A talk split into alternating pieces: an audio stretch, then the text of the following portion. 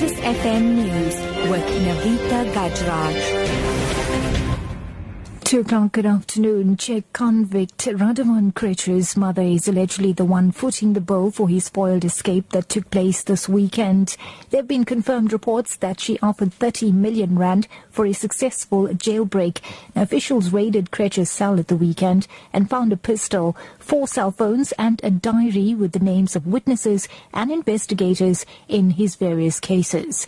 Police say Krejcir planned to shoot his way to freedom, where vehicles would have taken him to an awaiting helicopter.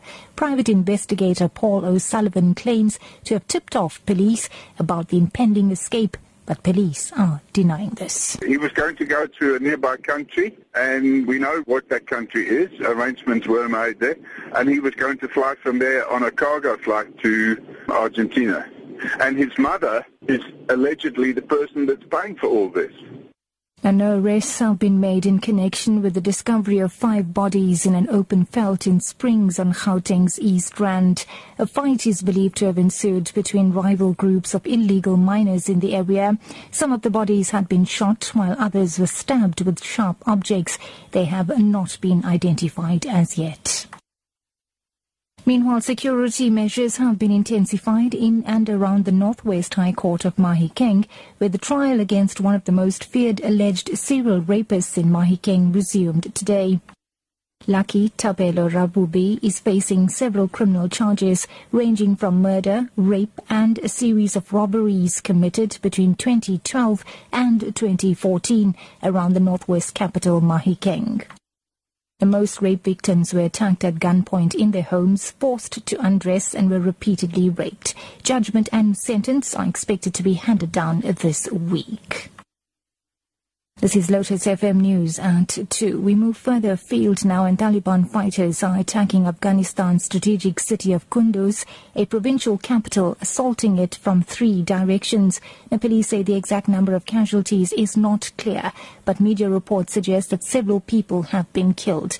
This, a day after a bomb attack on a cricket match in the eastern Paktika province killed nine people. Here's the BBC's Harun Najafizada. This is the second time in a year that the Taliban has tried to capture the capital of Kunduz on the border with Tajikistan. The coordinated assault started before dawn. Hundreds of Taliban militants stormed the city from at least three directions. They had earlier captured most of the villages outside the city. The police say government forces are fighting the militants and have pushed them back.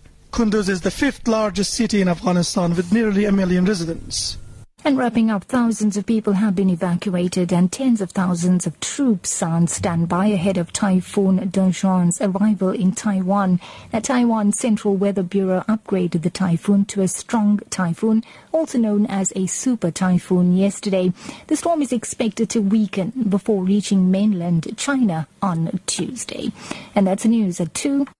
The top story this hour, Czech convict Radovan Krejcir's mother is allegedly the one footing the bill for his spoiled escape that took place this weekend. For Lotus FM News, I'm Navita Gajraj. I'll be back at 3 o'clock. Lotus FM